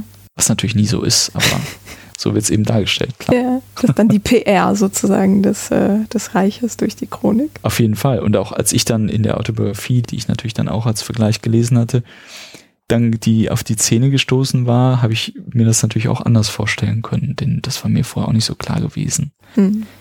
Leider haben wir nicht ganz so viele Autobiografien und vor allem keine schonungslosen Autobiografien. Also Babur ist da eine große Ausnahme und ein großer Schatz einfach für den heutigen Forscher. Ja. Und jenseits von Gefühlen gibt es eigentlich in Khwandamirs Chronik oder vielleicht auch so allgemein so Alltägliches in solchen Geschichtsschreibungen, oder geht das wirklich nur so die großen Ereignisse, Krieg und Frieden? Oder eben auch die Mehlpreise oder sowas. Leider nicht, also leider ist es genauso, wie du es sagtest. Da geht es vor allem um den Herrscher und seinen Hof. Also Weltgeschichtsschreibung oder Geschichtsschreibung allgemein ist ganz stark herrscherzentriert.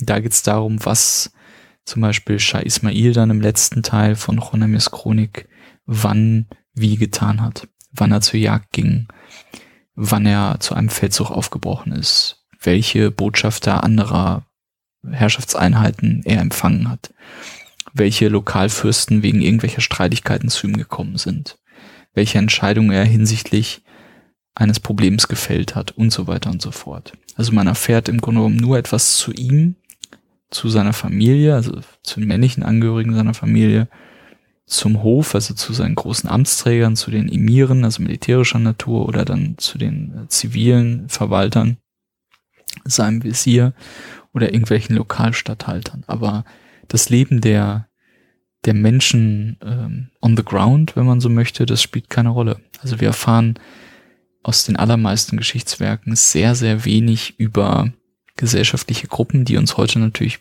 brennend interessieren. Wie sah das Leben von Handwerkern in Herat aus zum Beispiel? Wie waren die Gewohnheiten? Was haben die gemacht? Wie haben die sich organisiert? Welche Probleme gab es da? Welche Feste haben sie gefeiert? Und so weiter. Darüber wissen wir eben nicht viel. Es gibt eine Ausnahme, auch in Khwandamirs Werk, was das Ganze etwas auflockert und auch gesellschaftliche Schichten, die nichts mit dem Hof zu tun hatten, in den Blick nimmt, nämlich die sogenannten biografischen Anhänge. Khwandamir führt diese Neuheit ein, auch dafür ist ihm zu danken, die dann später von anderen persischen Geschichtsschreibern übernommen wird, dass er nämlich am Ende der Herrschaft eines Königs, eines Schahs, rekapituliert, welche bekannten Gelehrten, und dazu gehörten durchaus auch Leute, die wir heute nicht als gelehrt, sondern eher als Handwerker oder Künstler verstehen, gelebt hatten, also eine Rolle spielten zu seiner Herrschaft. Das heißt, wir haben bei diesen biografischen Anhängen die Möglichkeit, etwas über Menschen zu erfahren, die in anderen Feldern tätig waren und in anderen Städten auch tätig waren, als in den Städten, wo der Herrscher war, am Hof. Hm. Und das ist ganz spannend. Hast du eine Idee, warum er das da hinzugefügt hat? Also er kann sich natürlich erstmal auf die biografische Forschung verlassen. Wir nennen die heute bibliografische Sammelwerke von bestimmten Gruppen, seien das jetzt vor allem Gelehrte auf Arabisch oder auf Persisch, seien es irgendwelche Künstler. Mitunter können die dann auch ganz absurde Ordnungsschemata annehmen. Es gibt zum Beispiel auch biobibliografische Lexika, zu Menschen im islamischen Raum, die ein bestimmtes Gebrechen hatten, also zum Beispiel das Lexikon der Blinden. Und dann hat man da lauter irgendwelche blinde oder zumindest sehbehinderte Menschen drin aufgelistet, die nichts anderes verbindet als ihre Einschränkung. Nicht? Also Khwandamir konnte natürlich dann sich inspirieren lassen von solchen biobibliografischen Lexika und kann hierauf aufbauend eben sein eigenes Geschichtswerk durch Informationen zu Menschen, zu seinen Zeitgenossen anreichern. Ich vermute mal, dass dadurch auch ein gewisses Selbstbewusstsein spricht. Also unter diesen Zeitgenossen wird zum Beispiel auch sein Großvater aufgeführt und auch sein Vater wird aufgeführt. Ein gewisses Selbstbewusstsein rausspricht, dass er Teile der Gesellschaft auch als überlieferungswürdig ansieht außerhalb vom Herrscher und seinem Hof. Also sie mit in die Geschichte aufnimmt. Genau. Ein ganz toller Zug. Also das ist mitunter noch spannender als seitenweise Feldzüge vom jeweiligen Herrscher, die mitunter langweilig sind oder langatmig zumindest. Wie umfangreich ist das? Also dieser biografische Teil? Also in der Druckfassung des Werkes sind das teilweise Dutzende von Seiten am Ende einer Herrschaft. Das Interessante ist auch, dass gerade in im Zeitalter der politischen Umbrüche zu Beginn des 16. Jahrhunderts aus diesen Biografien, die Khwandamir dann gibt, die Folgen der safavidischen Unterdrückungspolitik von Sunniten deutlich werden. Das ist etwas, was auch meines Wissens noch nicht untersucht wurde, worauf ich dann auch eingehe in meiner Dissertationsschrift, dass wenn Khwandamir schreibt, dass der und der berühmte Gelehrte sich dann zurückgezogen hat, plötzlich nicht mehr in Herat war, irgendwo in die Provinz gegangen war, so wie Khwandamir selbst, dass man daraus ablesen kann, dass einfach eine gesellschaftliche Stimmung entstanden war in den 1510er, 20er Jahren in Herat und im Ostiran und dann kurz vorher auch im Westiran sicherlich, die für viele Menschen sehr belastend war und Lebenswege gravierend verändert hat, Karrieren vernichtet hat zum Beispiel. Da steht dann zu bestimmten Leuten immer, er gab sein Amt auf als Richter, also sehr natürlich in der Gesellschaft sehr geschätztes Amt, in Herat und widmete sich dann in der Provinz A der Landwirtschaft. Und das tat er natürlich nicht, weil der keine Lust mehr aufs Richteramt hatte, sondern weil es einfach gefährlich geworden war oder weil er entlassen worden war oder beides. Und das findet man eben in diesen biografischen Anhängen bei Khwandamir am Ende von Shah Ismails Herrschaft und auch am Ende der Herrschaft der Vorgänger ganz deutlich. Und das ist auch Teil der schiitischen Version vom Habib al-Siyar? Interessanterweise ja. Das beschreibt er dann alles sehr vorsichtig. Der sagt dann nicht, die Person wurde entlassen oder mit gefoltert oder was auch immer, sondern er sagt dann, ja, er war unter dem Herrscher, also Vorgänger von Shah Ismail, Richter und danach nicht mehr. Und dann ging er in die Provinz und widmete sich der Landwirtschaft. Und dann können wir natürlich daraus lesen, dass es da gravierende Probleme gab. Ja. Ja. Also so ein bisschen wie bei den Gefühlen von Babur, wo es quasi für uns jetzt schade ist, dass er sie nicht mit aufnimmt, ist durch das Weglassen von Details zu, warum der Richter wegging, das für ihn die Möglichkeit, das aber Teil seiner Erzählung werden zu lassen, obwohl das eigentlich auch als Kritik an den Herrschern gesehen werden könnte. Auf jeden Fall. Ich habe die Biografie natürlich sehr aufmerksam analysiert, weil ich wissen wollte, wie weit Khwandamir sich dabei aus dem Fenster legen konnte als für die herrschende Dynastie schreibender Historiker. Und ich sagte es ja schon, die Biografien hatte er in seinen verschiedenen Fassungen nicht verändert, vielleicht weil das gar nicht so nötig war, aus seiner Sicht heraus. Er schreibt jedenfalls einmal in der Fassung, die bereits im Safavidenreich entstanden war, dass jemand seine wahrheitsverkündende oder wahrheitsreiche Worte sprechende Zunge im Zaum halten musste und seinen Mund nicht mehr öffnete, nachdem dann Shah Ismail an die Macht kam in Herat. Und das deutet natürlich darauf hin, dass ein Klima gesellschaftlicher Repression geschaffen worden war oder mit dem Einzug der safavidischen Macht in Herat entstand, was andere Meinungen, in dem Fall dann sicherlich weniger schiitische und eher sunnitische Meinungen, nicht mehr zuließ. Und das ist ganz spannend. Und davon erfahren wir natürlich im Haupttext, wo es immer darum geht, dass Shah Ismail das Tolles macht und dies Tolles macht und so weiter. Überhaupt nichts. Ja. Wie kann ich mir das denn vorstellen? Also wenn ich Shah Ismail bin und diese Chronik bekomme, Und mal angenommen, ich lese sie wirklich komplett, könnte ich mir vorstellen, dass das jetzt nicht so auf Gegenliebe stößt, wenn solche Teile auch da drin sind. Also weißt du irgendwas darüber, wie Khwandamirs Werk am safavidischen Hof entgegengenommen oder aufgefasst wurde? Also erstmal kann ich dich ganz beruhigen. Shah Ismail hat das Werk nie gelesen, denn der starb im Jahr der Fertigstellung. In 1524 mit 37 Jahren, sehr jung. Und insofern musste er da nicht mehr sich überlegen, was er überhaupt von dem Text hält.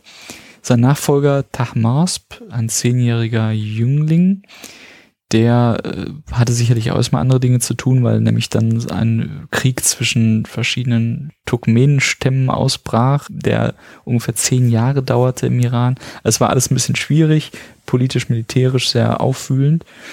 Insofern wissen wir nicht genau, wie das Werk dann gelesen wurde. Aber was wir indirekt daraus schließen können aus den Handschriften ist, dass es prinzipiell doch sehr gut aufgenommen wurde. Weil es viele Kopien gab. Es gibt sehr viele Kopien, auch aus späterer Zeit aus dem Iran. Die Safaviden herrschten ja für über 200 Jahre. Aus der ganzen Safavidenzeit gab es also wahrscheinlich mehrere hundert Kopien. Ich würde sagen, das Werk gehört zu den meistkopiertesten Geschichtswerken überhaupt im gesamten islamischen Raum.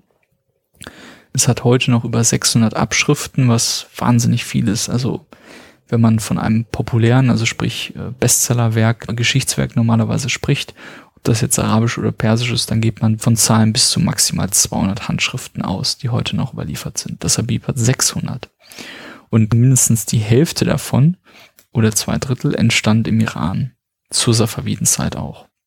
Insofern können wir davon ausgehen, dass es sehr geschätzt wurde als das Werk, was eben zu Lebzeiten von Shah Ismail, dem Dynastiegründer, fertiggestellt wurde und als Modell für spätere Chroniken galt, an denen sich dann Historiker des 16. und 17.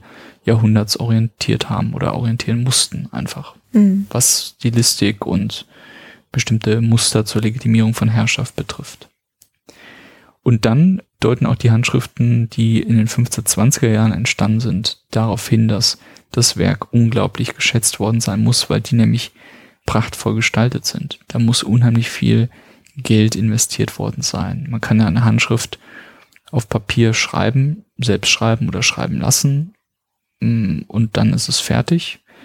In dem Fall des Habibs sind die ersten Handschriften eben von professionellen, sehr guten Schreibern, die wir auch historisch nachvollziehen können, also die etabliert waren, will ich damit sagen, kopiert worden.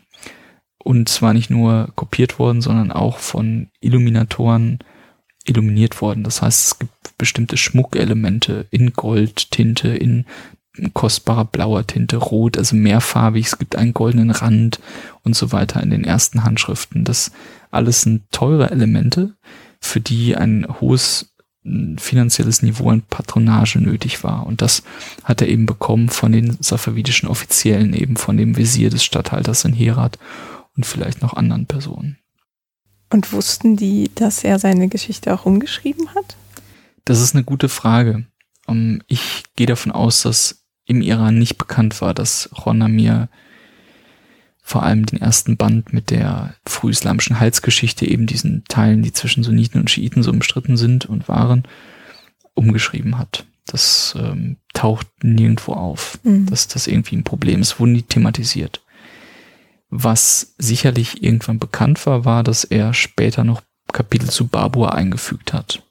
Ja, das war auch in der Forschung bekannt, bevor ich angefangen habe, eben an diesem Text zu arbeiten. Das andere, diese ganzen durchaus sehr vielleicht noch interessanteren Teile der frühislamischen Heilsgeschichte und ihrer Umarbeitung, das war eben unbekannt. Sowohl damals wie auch bis heute. Und wie ist das mit den Kopien, die in Indien angefertigt wurden? Also gab es da auch viele zu Lebzeiten oder kurz nach seinem Leben? Wir haben leider vielleicht auch klimatisch bedingt nicht ganz so viele Abschriften aus Indien aus dem 16. Jahrhundert, wie ich annehme, dass sie existiert haben. Es gibt ein paar Handschriften, aus denen geht's dann los in den 1560er Jahren, also 40 Jahre nach dem Ende der Umarbeitung, 30 Jahre nach seinem Tod. Khwandamir stirbt 1535 oder 36 in Indien. Und die deuten auch darauf hin, dass es an Fürstenhöfen kopiert worden ist, das Werk. Also an ein hohes Maß an Patronage was dann, so kann man spekulieren, das müsste man noch näher untersuchen, eben zu einem Modell historiografischen Arbeitens für die verschiedenen islamischen Fürstenhöfe und ihre Geschichtsschreiber in Indien geworden ist. Also Indien war ja, wenn wir an Indien denken, denken wir ja nicht ans islamische Indien, beziehungsweise die Hörer deiner Folge zum Mogul-Indien, die wissen das natürlich. Und abgesehen vom Mogulreich, was wie gesagt vom Babur begründet wurde, gab es ja auch noch andere islamische Fürstenstaaten in Süd- und Zentralindien auf dem Dekkan, deren Sprache am Hof auch Persisch war, beziehungsweise die Literatursprache war Persisch. Und die haben sich dann Khwandamirs Werk aus Nordindien kommen lassen und haben das dann abgeschrieben, kopiert für ihre eigenen Bibliotheken und haben sich sicherlich auch daran orientiert, wie man eine vernünftige Chronik schreibt. Und da haben wir Abschriften eben von erhalten. Ja, und wenn du sagst vernünftige Chronik, dann, also was genau war denn daran vernünftiger oder jetzt als Modell besser als vorhergehende? Also erstmal ist eine Weltgeschichte natürlich immer umfassender als eine Dynastiegeschichte oder eine Herrschervita. Man kann, wenn man interessiert ist daran, eben auch Weltgeschichten zu schreiben oder Geschichtswerke, die über einen Herrscher oder eine Dynastie hinausgehen, das müssen ja nicht immer gleich Weltgeschichten sein, kann man sich natürlich eher an Weltgeschichten orientieren als woanders ran. Ich vermute mal, es hängt vor allem auch mit den literarischen Moden einer Zeit zusammen, so wie wir heute bestimmte Autoren und Autorinnen hypen und meinen, das ist so irgendwie der Stein der Weisen oder das Buch, was man gelesen haben müsste, in dem und dem Bereich, sei es jetzt Literatur oder Wissenschaftsliteratur, war das damals wahrscheinlich relativ ähnlich. Und Khwandamir war einfach so der Autor, den man im Schrank stehen haben musste oder liegen haben musste. Bücher lagen ja in der Regel und standen nicht auf Regalblättern in Bibliotheken der damaligen Zeit. Ja, also das heißt, das war eher so sein Stil, der irgendwie so den Nerv der Zeit traf und nicht unbedingt nur der Aufbau? Beides. Es gibt Untersuchungen zu safavidischen Chroniken, jetzt sind wir wieder im Iran, nicht in Indien, aus späterer Zeit, aus dem 16., 17. Jahrhundert von Sholeh Quinn, einer US-amerikanischen, iranistisch-historisch arbeitenden Wissenschaftlerin. Und die hat dann nachgezeichnet, dass sich Chronisten in späterer Zeit unter anderem am Vorwort von Khwandamir orientiert haben. Das heißt, Khwandamir nennt bestimmte Elemente im Vorwort seiner Chronik, wie zum Beispiel, ich war so und so alt, als ich diese Chronik geschrieben habe. Oder ich habe bereits die und die Werke geschrieben im Bereich Geschichtswissenschaft oder zumindest ähnlich. Oder ich bin so und so schon seit Kindesbeinen von meinem Großvater an Geschichte herangeführt worden. Das kann natürlich nicht jeder schreiben. Nicht jeder hat einen Großvater, der auch ein Historiker ist und so weiter. Soll es ja geben. Insofern haben dann spätere Historiker in der Safavidenzeit im Iran tatsächlich versucht, die Elemente aufzunehmen. Ich bin so und so alt, ich habe mich so und so lange mit Geschichte beschäftigt, ich habe schon die und die Werke geschrieben, aber eben auf sich gemünzt in einem etwas anderen Kontext. Aber die Grundelemente haben sie dann übernommen. Okay, also so ein bisschen mein Haus, mein Auto mäßig. Genau, das muss ich erwähnen und dann mache ich das auch so. Und ja, insofern spielt ja auch der Aufbau eine Rolle und das Vorwort ist natürlich auch mit ein entscheidendes Element, ja. Ja. Und wenn wir auch nochmal weiter auf die Handschriften schauen, ich erinnere mich an deine unfassbaren Reisen nach Indien und Iran und Usbekistan war auch dabei. Ja. Genau. Das heißt, dieses Werk wurde über so einen sehr großen geografischen Raum rezipiert. Sind dann auch manchmal quasi indische Versionen im Iran aufzufinden? Ganz genau, ja. Das war natürlich auch eine spannende Frage. Als ich mich dann aufgemacht habe, die Handschriften des Werkes nicht nur aus der Lebenszeit des Autors, sondern auch aus den Jahrhunderten danach zu untersuchen, um einfach zu schauen, was passiert eigentlich mit dem Text des Werkes. Wird der Text irgendwie angepasst an eine neue Leserschaft? Oder wandern sunnitische Versionen aus Indien in den Iran? Oder schiitische Versionen nach Indien aus dem Iran und so weiter? Und da habe ich eben festgestellt, dass mit dem Text mitunter eine Menge passiert. Dass nämlich Kopisten im Iran, die eine Version, die Khwandamir in Indien geschrieben hat, aus Indien irgendwie bekommen, die da hingelangte durch Kaufleute oder Gelehrte, die gereist sind oder wie auch immer, dass die dann den Text nicht so wortgetreu abgeschrieben haben, also als schiitische Muslime nicht den sunnitischen Text der Heilsgeschichte bei Khwandamir in der letzten Fassung abgeschrieben haben, sondern diesen wiederum schiitisiert haben. Obwohl sie ja eigentlich auch auf eine im Iran zirkulierende schiitische Version hätten zurückgreifen können. Das wussten sie allerdings nicht. Sie dachten halt, der sunnitische vorliegende Text sei mitunter gar nicht von Khwandamir gewesen, sondern irgendwie verfälscht worden und sie mussten es dann wieder korrigieren, so wie sie es kannten. Das heißt, wir haben also sunnitische Versionen, Fassungen des Werkes, die in den Iran gelangen und dort schiitisiert worden sind. Und davon gibt es einige. Und das zeigt natürlich auch uns heute anhand dieser textuellen Unterschiede durch die Kopisten, also durch die Abschreiber. Es gab ja keinen Buchdruck in der islamischen Welt flächendeckend bis ins 19. Jahrhundert. Bücher wurden ja immer von Hand abgeschrieben. Zeigt uns natürlich, unter welchen Bedingungen das passierte und wie viel Spielraum auch Abschreiber und ihre Auftraggeber hatten, Texte zu verändern. Eine ganz spannende Frage. Mhm. Wobei, das hört sich ja auch eher danach an, dass es nicht Spielraum zum Verändern war, wenn ich jetzt so ein Kopist bin, sondern eher so im Sinne von Himmel, das kann ich meinem Auftraggeber nicht so kopieren, der wird mich entweder nicht bezahlen oder Schlimmeres. So. Ist ja auch eine Veränderung. Das stimmt, aber okay, Spielraum hört sich so positiv irgendwie an, so von wegen, ach, ich erzähle hier nochmal so ein Anekdötchen aus meinem Leben rein, merkt keiner oder so, sondern dass es ja darum ging halt, wer für wen was schrieb, aber halt auch abschrieb. Ich denke, daran kann man ja auch einen kreativen Akt sehen, dass man eben sagt, wir verändern den Text im Sinne von einer Korrektur. Also ein anderes, ganz bekanntes Beispiel, wo wir auch eben wissen, weil es im Vorwort gesagt wurde, dass da jemand was korrigiert, ist eine Vita, also eine Lebensgeschichte des Gründers der Safaviden, von Sheikh Safi al-Din aus dem 14. Jahrhundert, die dann 200 Jahre später angepasst wurde nach den Vorstellungen der dann auf dem Herrscherthron sitzenden safavidischen Dynastie. Da hat man dann gesagt, diese Vita unseres Ahnherrn, die ist irgendwie, passt nicht so ganz, da müssen Fehler passiert sein irgendwie, denn der war wahrscheinlich Sunnit und wurde dann auch als Sunnit dargestellt. Die Safaviden hatten sich im Laufe von 200 Jahren schiitisiert und wollten dann eben auch ihren Ahnherrn als lupenreinen Schiiten darstellen. Und da hat dann, das wissen wir aus dem Vorwort dieser Überarbeitung, der Schah, das war der Sohn von Schah Ismail, Tahmasp eben, einem den Auftrag gegeben, korrigier doch mal bitte diese falschen Teile des Buches. Und das hat er dann gemacht und hat dann auch geschrieben, dass er in dieser Version das Falsche vom Richtigen getrennt habe und so weiter, weil der damalige Autor 200 Jahre vorher anscheinend das Leben des Scheiches des Ahnherrn der Safaviden nicht korrekt dargestellt habe. Daraus wissen wir sowas. Bei Khwandamir und auch bei diesen später veränderten Abschriften durch Kopisten taucht das alles ganz diskret auf. Also da muss man den Text schon sehr intensiv lesen und analysieren, damit man solche Veränderungen überhaupt feststellt, weil das da keiner irgendwie sagt. Mhm. Okay. Und wenn man sowas in ein Vorwort, wie jetzt von dieser Biografie oder Vita, reintut, hört sich das ja auch so an, als sei das was ganz an der Tagesordnung Stehendes, dass Geschichte nicht in Stein gemeißelt wahrgenommen wird? Es gibt Grenzen. Also prinzipiell ja. Prinzipiell war das Textverständnis der Vormoderne sicherlich anders als bei uns heute, wo wir immer davon ausgehen, dass das Buch, was ich im Ladenkaufer auch genauso dem Manuskript entspricht, was dann der Autor, die Autorin eingereicht hat bei einem Verlag. Also das Copyright und so weiter, das Unveränderliche vom Verlag und dem Autor, das gab es damals nicht.